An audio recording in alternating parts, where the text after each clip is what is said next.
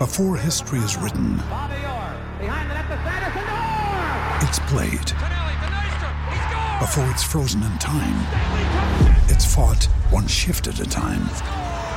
Before it's etched in silver, it's carved in ice. What happens next will last forever. The Stanley Cup Final on ABC and ESPN Plus begins Saturday.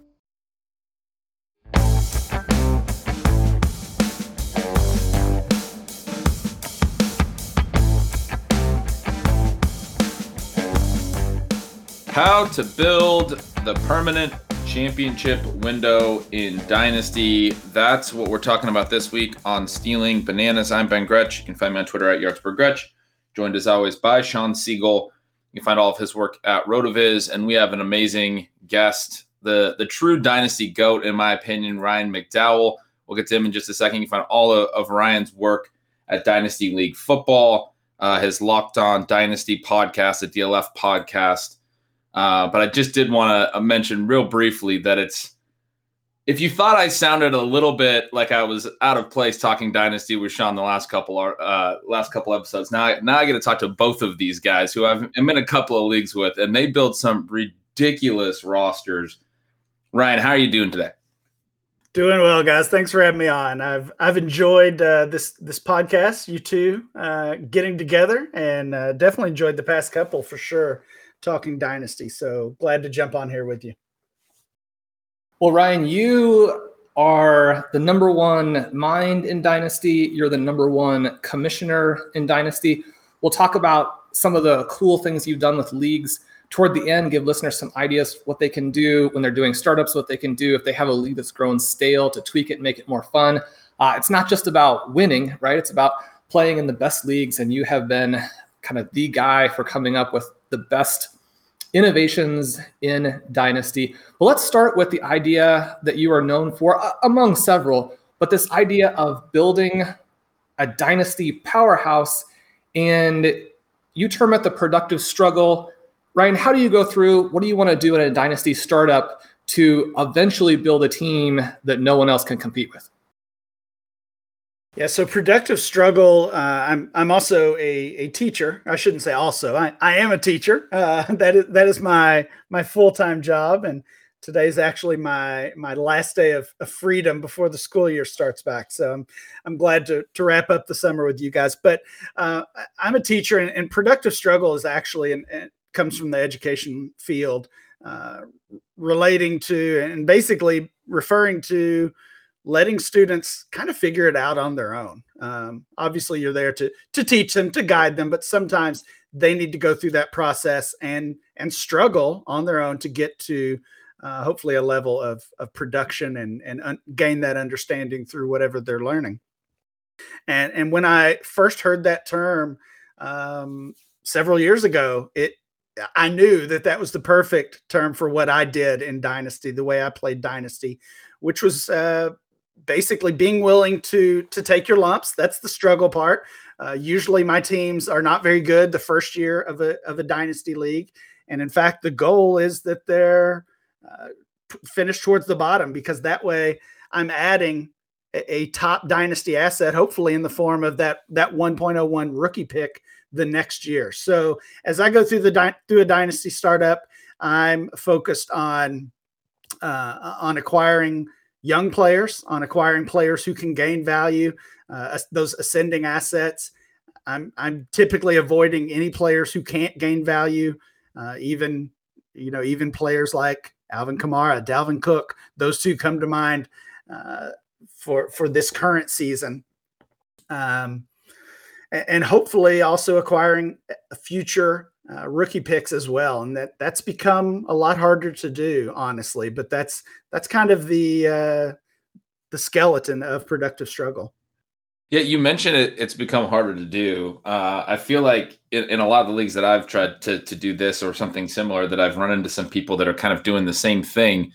I'm curious, what are some some some strategies, some tips you have for how to execute it, in and particularly during the startup? Yeah, I've seen the same thing, and um, it's you know it's it's been a it's been a good strategy for me. It's worked. We were talking about a league where I, I kind of tried that um, that that we all share, and and it's worked well there. But it's also just a fun strategy. You know, so many times it's it's fun to load up on these young players to see them grow, to see their uh, their names climb in the ADP ranks and things like that. Uh, but when you when you're in that startup and multiple people are trying the same thing, it, it does get really tough because there's it there's always one who's who's willing to go all out, right? Who's willing to to sell their first round pick for a future first and a and a tenth rounder or something like that, and and when that happens, you know, you just kind of have to pivot, I think, because you can still acquire future picks, but um, I, am thinking about uh, a league that Shawn and I are in together where one guy I think ended up with what 10 future first shawn? I think that's right. Uh, some, something crazy. Just dominated uh, the first round this past season. And um, so yeah you, you just have to like with any strategy you have to be flexible and, and willing to pivot. And um, if they're moving down there's still going to there's always going to be a player that you like at your spot that that can gain value even even if you're reaching a little bit Ryan, we had talked before the show about that league that you just mentioned. The three of us playing it. It's a six month dynasty league that Ben put together. Really cool league. Uh, you mentioned that you finished 11th in the first year, and then I mean your team is fantastic. We, we think that you won in year two, and then they just completed year four. I think that one of the things people get nervous about if they're going to punt the startup to an extent is that they'll be playing from behind a long time. One of the things that Ben and I discussed on an earlier episode within this segment is that if you play for the future from the startup, you have enough to trade that you can build somewhat quickly. Whereas if you play to win at the beginning and then you've got all of these declining assets, rebuilding can actually take a long time. How long do you expect to wait to be good when you do the productive struggle? I mean, if you do it well, you're going to compete in year two. And yeah, in that specific league, I think I was a little higher than than 11th in year one, the league that that we all share. Uh, I, I, was middle of the pack year one, did not make the playoffs. Um, kind of finished with with about a 500 record, so I didn't get that 101. That that is is the goal in some ways, um, but I did I did get that middle first round pick. That was a good year. I drafted Nick Chubb, if I if I remember correctly, and I won the title in year two. I finished as the number one seed in the regular season in year two, and I won the title in year three. So, uh, the short version of uh, uh, the the answer to your question there is I expect to compete in year two if the plan goes well. If you focus on acquiring those players who not only can gain value but can produce, hopefully, you know, potentially right away, and certainly by year two. It, I, I'm I'm curious, kind of relatedly, if if you're not per, you know competing in year two, or if things don't go well, do you ever want find find yourself in a position where you sort of don't have a path forward? Or like even in, in scenarios when this goes poorly, it seems to me like there's a lot of firepower still there, and you're still acquiring high draft picks. You still have young players that you can that you can move that that still have value, even if they're not necessarily gaining value because they're not all hitting so what happens if it like kind of doesn't always pan out perfectly? How, do you see those play out? Or if, have you had teams like that? Or do they just always pan out like our six month team where you just dominate everyone? Uh, I, I wish they did. I wish they did. If, if it was if it worked every time, we'd all do it, right? Um, no, so so no, it doesn't always work every time. Your young players don't always hit. They don't always turn into uh, into the next RB one or wide receiver one um, I think so much of it, and and most of what I have written regarding productive struggle has been focused on the startup draft uh, strategy specifically. So I love the questions about you know what happens in year two or, or now what.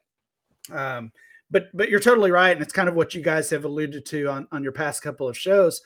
You've got the assets, you've got um, hopefully you've got some future picks. You've got those those bullets to fire, and even if it's um, you know a N'Keal Harry that you're holding in year two that you valued highly, um, he still has some value. So it, a lot of it comes in knowing when to move off of those guys.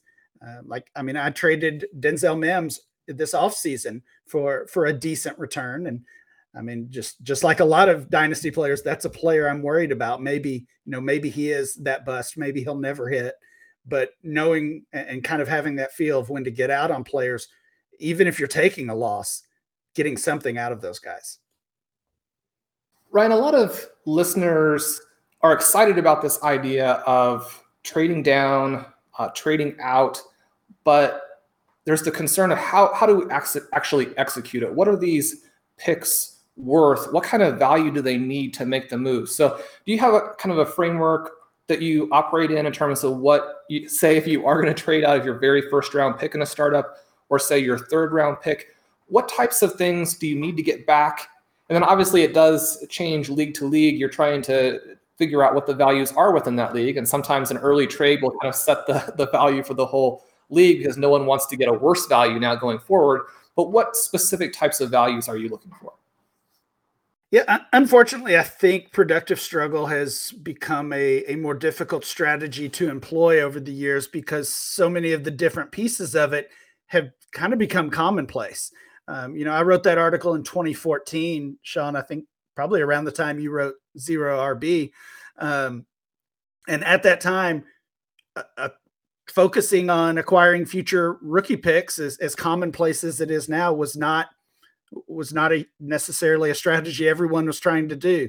The same thing for drafting young players, and and I would say the same thing for trying to move down in drafts. That's typically what I want to do is move down, acquire extra picks in in certain ranges, and it really comes down to the tiers that, that you're looking at, both positional tiers and overall ADP. And, and that's along with productive struggle. You know, the other thing that I've kind of focused on in my fantasy football career is dynasty ADP because I think it's so important to understand the value, to find those tiers, uh, to find the hot spots and and kind of the dead zones. That's that's become a, a pretty common term this year in the redraft landscape. But it's it's always true in dynasty. There's always uh, those those dead spots where you get to round six and I don't want any of these guys. I don't value any of these players like this. So unfortunately, it's it's become tough to trade down. You know, most of your league probably wants to trade down.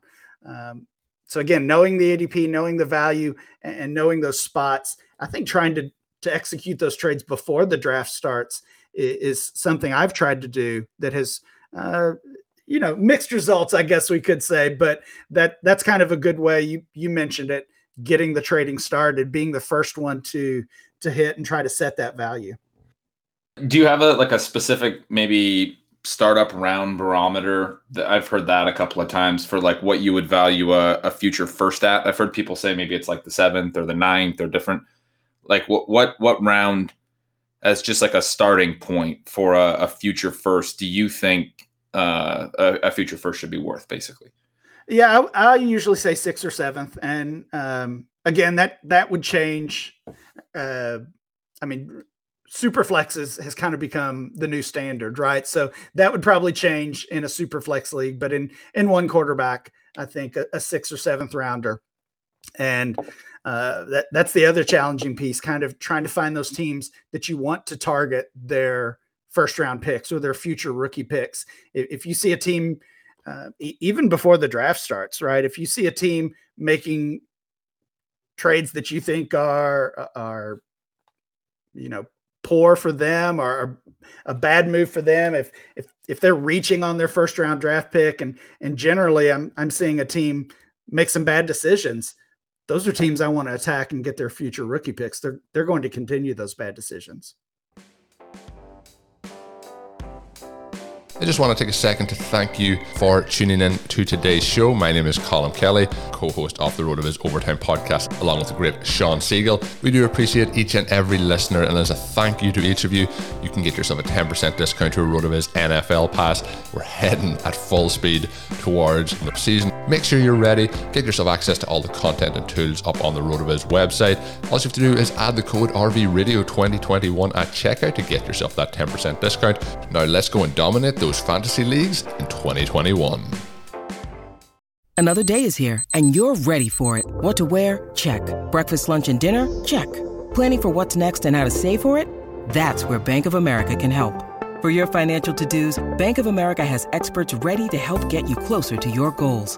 Get started at one of our local financial centers or 24-7 in our mobile banking app. Find a location near you at bankofamerica.com slash talk to us. What would you like the power to do? Mobile banking requires downloading the app and is only available for select devices. Message and data rates may apply. Bank of America and a member FDIC. Ryan Reynolds here from Mint Mobile. With the price of just about everything going up during inflation, we thought we'd bring our prices down. So to help us, we brought in a reverse auctioneer, which is apparently a thing. Mint Mobile unlimited premium wireless. Ready to get 30, 30, bit to get 30, bit to get 20, 20, 20, bit to get 20, 20, bit to get 15, 15, 15, 15 just 15 bucks a month. So, Give it a try at mintmobile.com/switch. slash $45 upfront for 3 months plus taxes and fees. Promo rate for new customers for limited time. Unlimited more than 40 gigabytes per month slows. Full terms at mintmobile.com. not to put you on the spot too much, but in terms of trying to figure out these trade values, again, you and I were in a league last year. You had the 101. I offered you my four picks for the next year's rookie draft and my four picks for the draft after that. And you you declined that for the 101. Was that an auto? We didn't really discuss it afterwards. Was that an auto decline? Was that anywhere close? You picked Christian McCaffrey over Patrick Mahomes, and you later told me that you kind of wish you had done it the other way. Um, where are you with kind of those decisions now? Uh, yeah, I, I almost immediately regretted the the McCaffrey over Mahomes pick, and and still do. Um, so thanks for reminding me about that one. Uh, as as far as the uh, as far as the trade offer, yeah, it it it pretty much was auto reject. I, I love the strategy, and I love that that uh, it's one you employ. It makes me feel a little better about about that, but you know like the like the Jimmy Johnson strategy of I'll trade you all of my draft picks for this one thing whether it's the 101 or whether it's a player I'm targeting. I mean when you offer someone your entire rookie draft that looks a lot more impressive than it is I think. Uh, of course that first rounder right? That first rounder is is a pick that we all covet. We all want that. But you know, second, third, fourth, obviously, obviously some declining value, some very quickly declining value with those picks. Um, so I love that that maneuver, but no, it, it wasn't one, especially knowing you and knowing the types of teams you're building. No, I, I didn't want the the 111 or 112 for for my 101. um, but yeah, I mean, it, it, big picture, I do want I, I would try to acquire those future rookie picks. Uh, but uh, you've got to get something in in current year as well.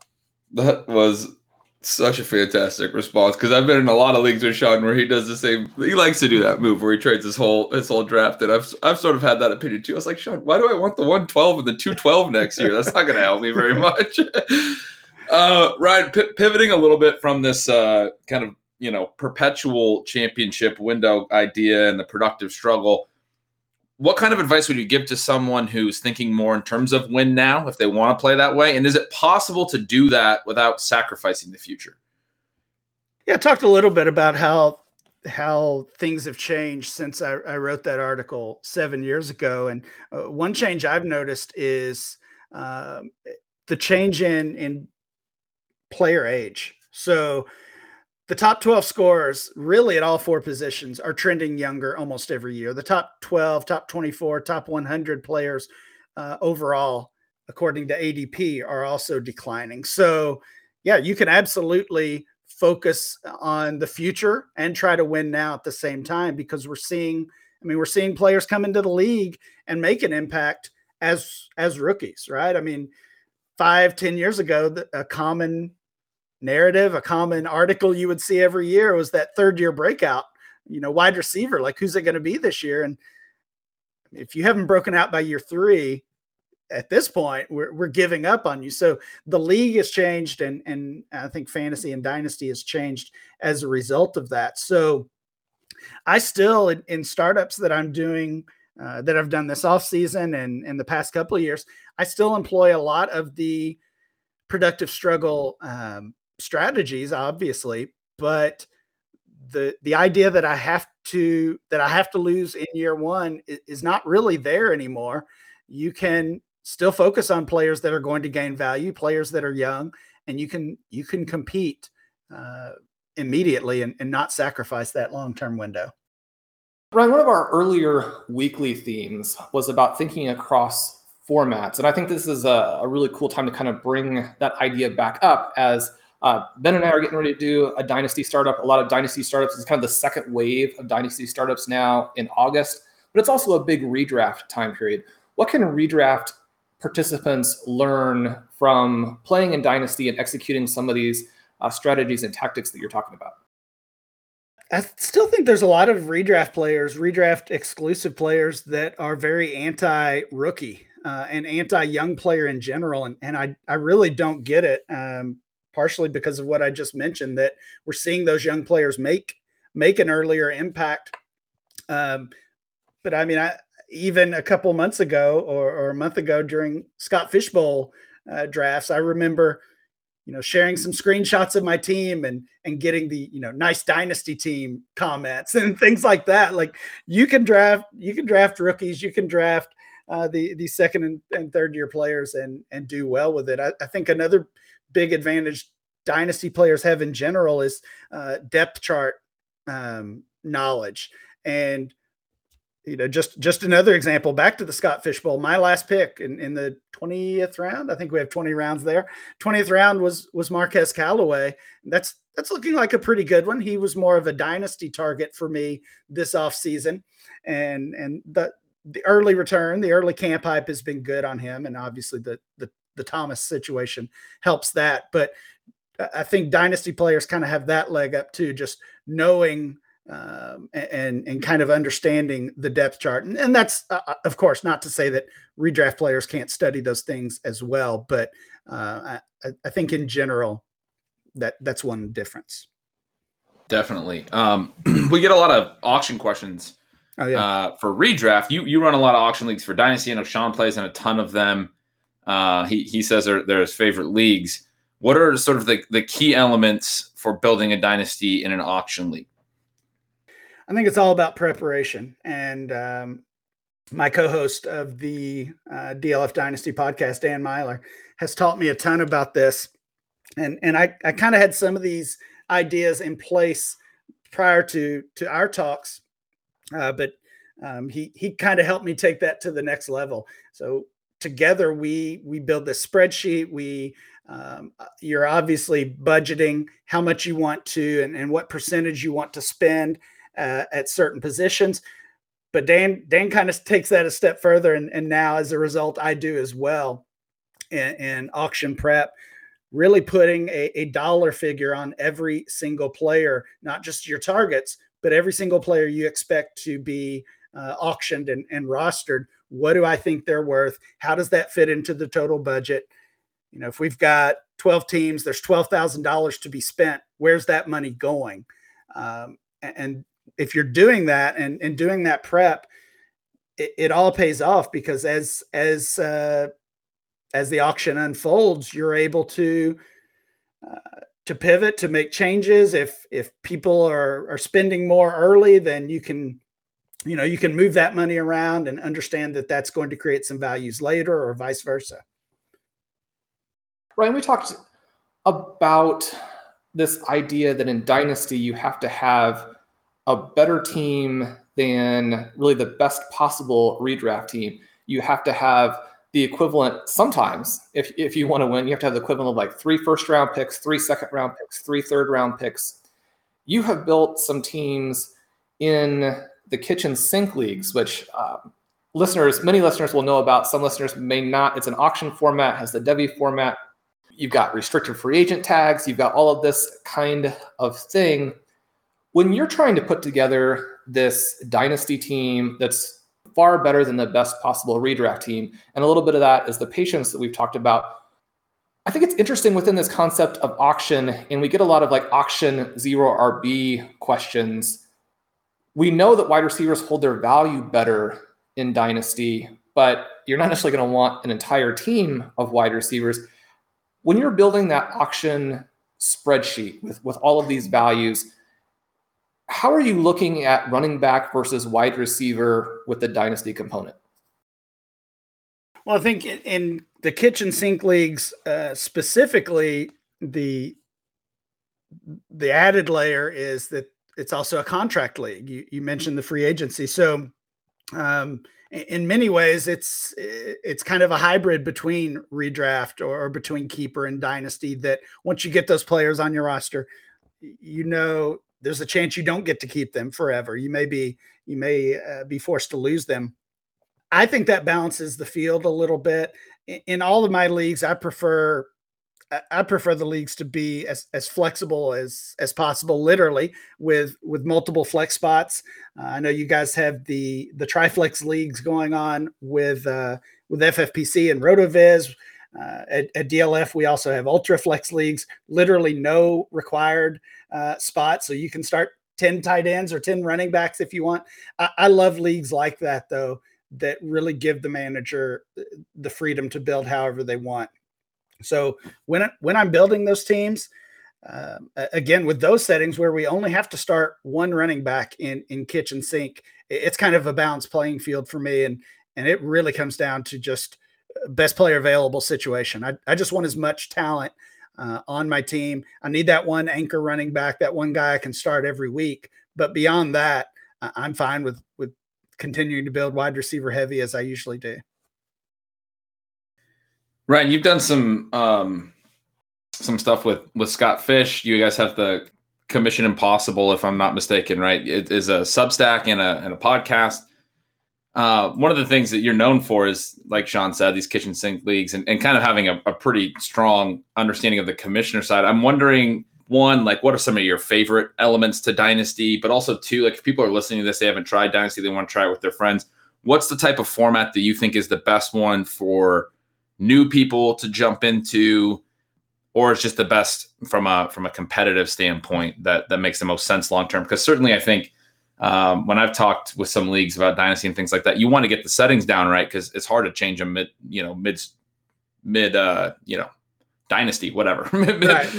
You know during during different years I, have had people tell me how they go from you know single qb to super flex and all those things but it's a it's a challenge to make those changes. So what are what are the settings that you really favor yeah, it's changed over the years for sure. And I mean, my my personal favorite at this point would would basically be what we have going in in kitchen sink. And uh, I I don't know that I would recommend that to new people because it is it is pretty deep. Uh, multiple auctions every off season and uh, free agency and contracts and Devy. and I know any of those things could could possibly be turnoffs to new not new dynasty players. Um, I, I, instead, I would recommend again something that's as flexible as possible. I know I've I've definitely played in leagues that did not have uh, many or any flex spots, and uh, you know you're locked into starting two running backs and three wide receivers. And um, to me, those leagues are just a, a, little more boring. They they have their challenge certainly, but um, everybody's kind of attacking the league in the same way. So I, I love the um, the ultraflex leagues that we have, and, and again the triflex leagues. I've, I've checked those out as well, and the strategies are all over the board, and and I love that that you can see so many uh, different ways to build a, a dynasty team in you know in just one league or one draft. Right, I really enjoy how those formats do keep it fresh and there's at least a little bit of a potential for a team to get so bad that it's tough to build back. But you also have the second chance element in the kitchen sink where people can throw into the dispersal. So it's not just, I think that when you hear the dispersals, people are assuming, and is mostly the case, that it's it's people who left and now you know these are the teams. But one of the things that's it's fun in those leagues that you can actually look and if people who have quit actually had a pretty loaded team, then you might want to just throw yourself in with a second chance and get in on on the auction that's going to have all of those players. I enjoy that element of it where you can just say, I, you know, I blew it. I'm going to go back in and, and start over. One of the things that's making Dynasty so fun right now is the Superflex element. And uh, when we kind of go through and, and talk about Superflex, Colin and I talk about it a lot on OT, and we tend to give credit to Sal, to you, and to Scott as being three people. And I'm sure that there are more out there three people who have really made a contribution to bringing that to fruition in different ways. Ben and I are about to embark on this RV Triflex League. It is super flex. You need to dominate the quarterback position to have a dynasty. I wanted to ask you about that, not only because you're one of the sort of super flex leaders and innovators, but to me, you're also a super flex guru, right? You've built these teams in the kitchen sink that are three, four, some cases five elite QBs deep.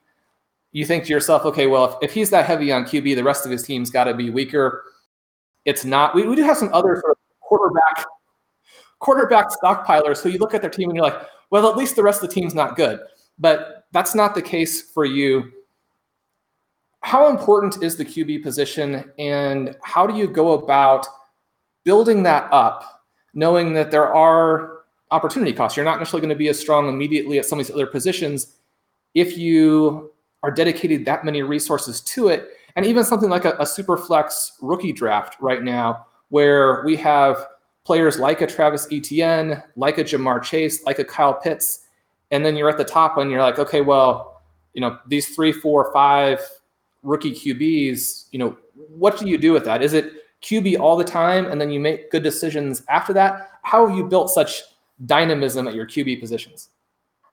Yeah, yeah, it's QB early and often, early and often for me. Um, I mean, I've talked about on, on a couple of other pods recently. If if I'm a, in a dynasty startup, a super flex league, you know, three of my first six picks are probably going to be quarterbacks, and again, that involves, uh, as we talked about earlier, hopefully moving around a little bit in the draft as well. Uh, but sure, there, there's definitely some opportunity cost. Again, in the kitchen sink league specifically, we've got so many paths to acquire players, right? We've got um, we've got Devy auctions and rookie auctions and two different versions of free agency, uh, not to mention trades. So um, it, it, I don't want to say it's easy to to acquire quarterbacks there, but maybe easier uh, versus a, a typical startup draft that you sounds like you guys are about to uh, embark on. But uh, uh, it really just comes down to understanding the value and, and kind of forecasting the value of those players. Kind of like we said with young players in general, and, and quarterbacks kind of get that regardless of, of their age or, or their experience in the league. Even your average quarterback is going to have uh, some solid trade value. So even even a disappointing round one rookie wide receiver is going to have trade value in year two, as we talked about with N'Keal Harry or, or Denzel Mims. The same thing is said can be said about Derek Carr or, or Sam Darnold. I mean, these are players that are being traded for first round rookie picks right now, every single day. So so loading up on those guys in in in the mid rounds or you know rounds six through ten, something like that, of a startup, I, I think can uh, can result in a, a, good ROI. Do you ever buy any of the old quarterbacks, guys who? I mean, we know that someone 35, 36 could have another, you know, five or six years if they were a star to start with. You know, what about like a Rivers last year or Roethlisberger this year? Are any of those guys ever interesting? Sure. There, I mean, I think every quarterback is interesting. If you look at again, the kitchen sink leagues, we're talking about obviously every starter is rostered, but nearly every QB2 in the league is is on a roster in our league. Uh, every every backup quarterback in the NFL is, is rostered almost. So, yeah, absolutely. If if you're in that, if you've done that productive struggle, if you um, were bad in year one, maybe you focused on building up your running back and wide receiver positions. Now you're ready to compete there. Then, then obviously acquiring those veterans uh, at the quarterback position is, is, the great way to to kind of give your a boost to your team. I don't want to give away too much, but uh, Ryan says they're somewhat easy to acquire, or there are multiple paths to acquire. If you have a little foresight, if you build elite teams, then you're not necessarily uh, trading all of your Devy slots, which is something that we have in the kitchen sink. You know, Ryan has all of these slots, and then he goes through. And I, I was in one of these. I wrote about it for the site. Kind of a fun article if you're interested in Devy at all. Uh, one of these teams where I did go in the second chance. I have Patrick Mahomes. I have a couple other guys, but then had 12 Devy slots, and so added 12 college players to the roster. It was a lot of fun. I was also sort of monitoring the other conference that Ryan is in, and basically every quarterback who was being signed by a major school was going on to his roster for one dollar, right? So he's got like the next seven, eight guys uh, coming into college. that's how you build the, that QB depth. But Ryan, thanks for the the super flex insight there. Ben and I are we're a little bit interested in some guys like Derek Carr, perhaps to to build, you know, with with some balance at some of the other positions. So it's good to know that Carr's someone who will have some value for us. Yeah, again, I mean, when you're in that super flex league, you you've got to uh, you got to respect all the quarterbacks, right? Uh, they they all can offer something, whether it's weekly production or just flipping them for some help at other positions. Absolutely, Ryan. This has been an awesome conversation. Um, to take us out, why don't you tell us a little bit about some new dynasty leagues you might be running, and and particularly what listeners should be keeping an eye out from you from a content perspective, and and just for anyone who wants more act, you know, active dynasty conversation. We already mentioned, but you have the DLF podcast, you have the Locked On Dynasty podcast, two great places that are talking about dynasty every week, not just this week like we are here on Stealing Bananas. So definitely check out Ryan in those spots. Ryan, what else do you have going on? Yeah, at DLF, where uh, you know, like so many others, we're almost ready for regular season mode. So, so lining up those and uh, all of that content and I, I, it's kind of been a slow uh, actually slow it would be a kind word but uh, it, my off-season written content has been almost non-existent unlike shawn. I know he's he's churning them out over there at rotoviz. So i'm excited to get back kind of in the routine of of doing some writing for dlf we'll have that uh, up there on a weekly basis soon um, but yeah, other than that, just uh, the the weekly podcast, DLF Dynasty podcast, and uh, Locked On podcast with with Matt Williamson. Um, as far as uh, some some crazy leagues, the the newest one is uh, with with Dan Meylor. Once again, we're we're co-commissioning, and this was actually um, like ninety percent his idea. So I don't want to take credit for this, but it's it's a great concept. Uh, he calls it contract chaos we just just finished. Actually, I think the, the startup auction is still going, but my team is full. Uh, there are four copies of every single player, and each copy is locked in as either a one year contract, two, three, or four year contract. So if you get the four year contract of Patrick Mahomes, obviously you're you're locking that in for for the next four seasons. But if you've got the one, you only get him for 2021. There is, uh, unlike kitchen sink, Shawn, there's no path to keep players. And the result is every single offseason through a free agent auction, you basically have a startup auction every single year because every player is coming off that one year contract and going back into the pool uh, open for for anybody to bid on them and, and try to win them. So uh, we just finished that startup auction. It, it was a blast. It was great and, and eye opening to see uh, how the different copies were were being valued. I mean, we had four year copies going for two or three hundred, and and one year copies going for twenty to thirty dollars. So so a wide gap in in that value uh, from year to year. That sounds so fun to play. I wanted to be in this, but I'm in so many of the kitchen sinks now, and they take ah, so much emotional investment, time investment. I know those college players, like I said, all of the the drafting of the Devy and my three kitchen sink teams are all very different, so I have to be following different elements there. Ryan, we talked a little bit about the Devy. Hopefully, you have enjoyed. I know our listeners have enjoyed, and maybe at some point we can get you back for a show on the Devy element. You're also one of the great minds in that area, but thanks so much for for coming on the show and this has been a really fun way to close out our dynasty topic this week. Yeah guys thanks for having me on. Always blessed to talk dynasty and and uh, always good to talk to you two guys. Well ryan was fantastic. As expected great way to finish out the dynasty topic this week how to build the permanent championship window. Uh, if you missed one of the first two episodes be sure to check that out. We'll have more episodes releasing soon. Please subscribe to our feed in order to get those when they release. I'm Shawn Siegele. With me is Ben Gretch, whom you can follow at Yardspergretch.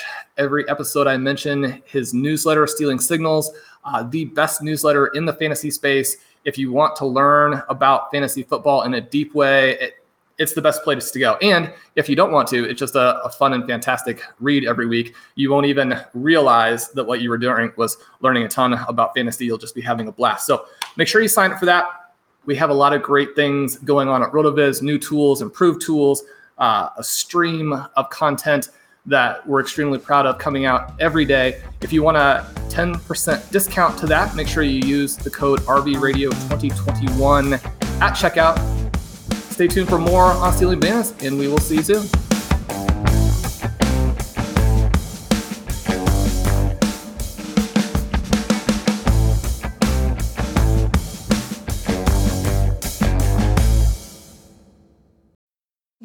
Need mealtime inspiration, it's worth shopping Kroger, where you'll find over 30,000 mouthwatering choices that excite your inner foodie. And no matter what tasty choice you make, you'll enjoy our everyday low prices, plus extra ways to save, like digital coupons worth over $600 each week. You can also save up to $1 off per gallon at the pump with fuel points. More savings and more inspiring flavors make shopping Kroger worth it every time. Kroger, fresh for everyone. Fuel restrictions apply.